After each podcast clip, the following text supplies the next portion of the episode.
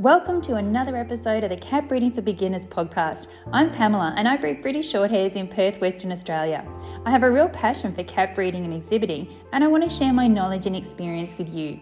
I'm on a mission to help new cat breeders go from feeling intimidated, confused, and having trouble getting started to confidently breeding happy and healthy cats whilst enjoying this amazing hobby. Before we get started, make sure you visit my website and download your copy of my helpful guide, Advice to New Breeders, where experienced breeders share some great tips they wish someone told them when they started breeding. You can find the link on my homepage at www.catbreedingforbeginners.com. Just look for the picture of Angelica with her kittens. Hello, everybody. I have an interesting topic to talk to you about today, and it came about because one of my members in my new cat breeders club asked this question of the group, and um, it was a really interesting question. And a few other people said, I'd like to know too, and I'm really interested in what the answer might be. And I thought, well, that's something that probably needs to be shared. So I'm sharing it with you today, and I hope you find it to be a useful tip.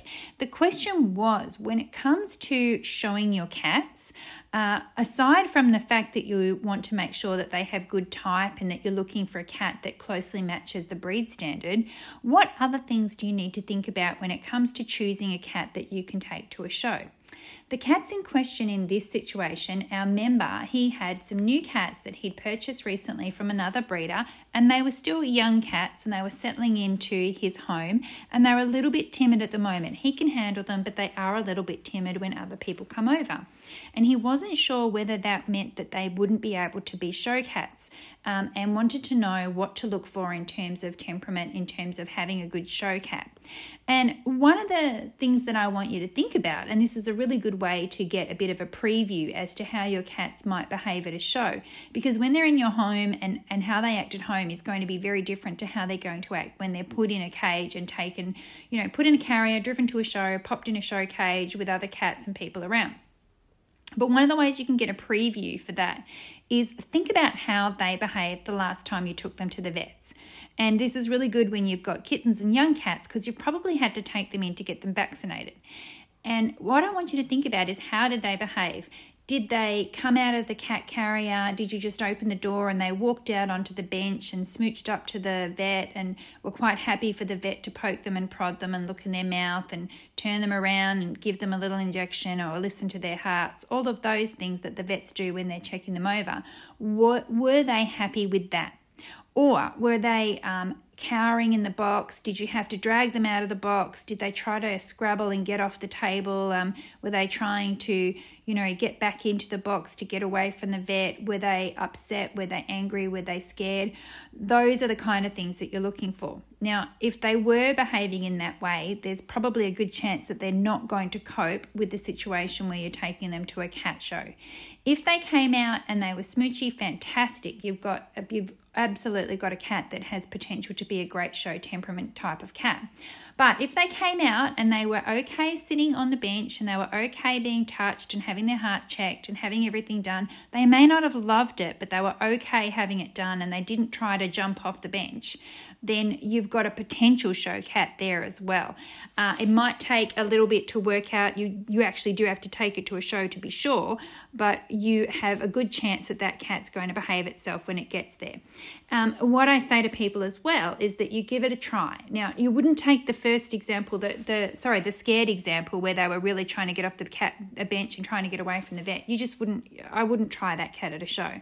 But if the cat seems okay with being touched and you take it to a show and it doesn't seem to be so happy actually being at the show and it doesn't behave well when it gets judged. When then what we say is you know if it's a young cat it's worth trying again as long as we're not talking about any sort of aggression whatsoever. But if it's a younger cat you can actually try it again um, and see if it likes it. Maybe it might like it a little bit better the second time around if your cat gives you a really clear indication that it just does not want to be there, then no matter how good looking that cat is and no matter how many ribbons that cat wins, I really strongly advise you not to show that cat because we don't want to be doing something, we don't want to be taking our cats to shows and making them go through an uncomfortable, unhappy day just so that we can win a prize.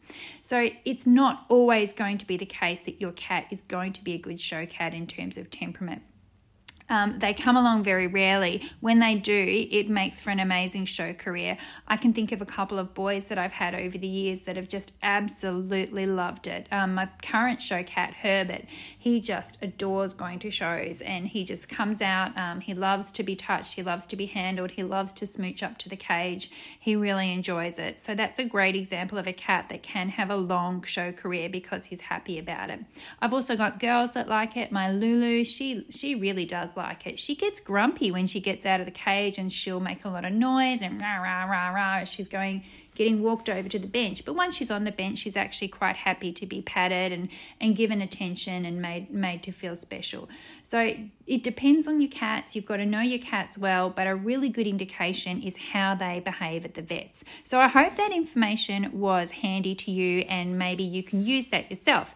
If you are interested in finding out a little bit more about my new cat breeders club, you can visit my website at www.catbreedingforbeginners.com. The club is a really great place where we all get together in the chat area and we share information and we ask questions. Um, my members can talk to me. I consider myself, I've started calling myself a digital mentor. So I might not be able to mentor you in person, but I can mentor you online through the new Cat Breeders Club.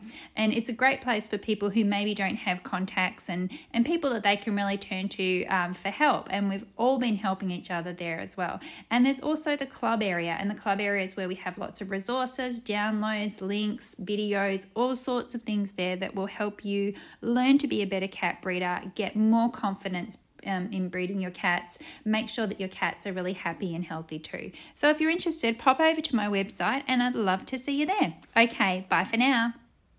Thanks for listening. Make sure you visit www.catbreedingforbeginners.com where you can find articles, guides, courses, and more. Plus, make sure you check out my amazing New Cat Breeders Club. It's a supportive space where new cat breeders can learn, share, and help each other. I only take new members a few times a year, so sign up to make sure you don't miss out.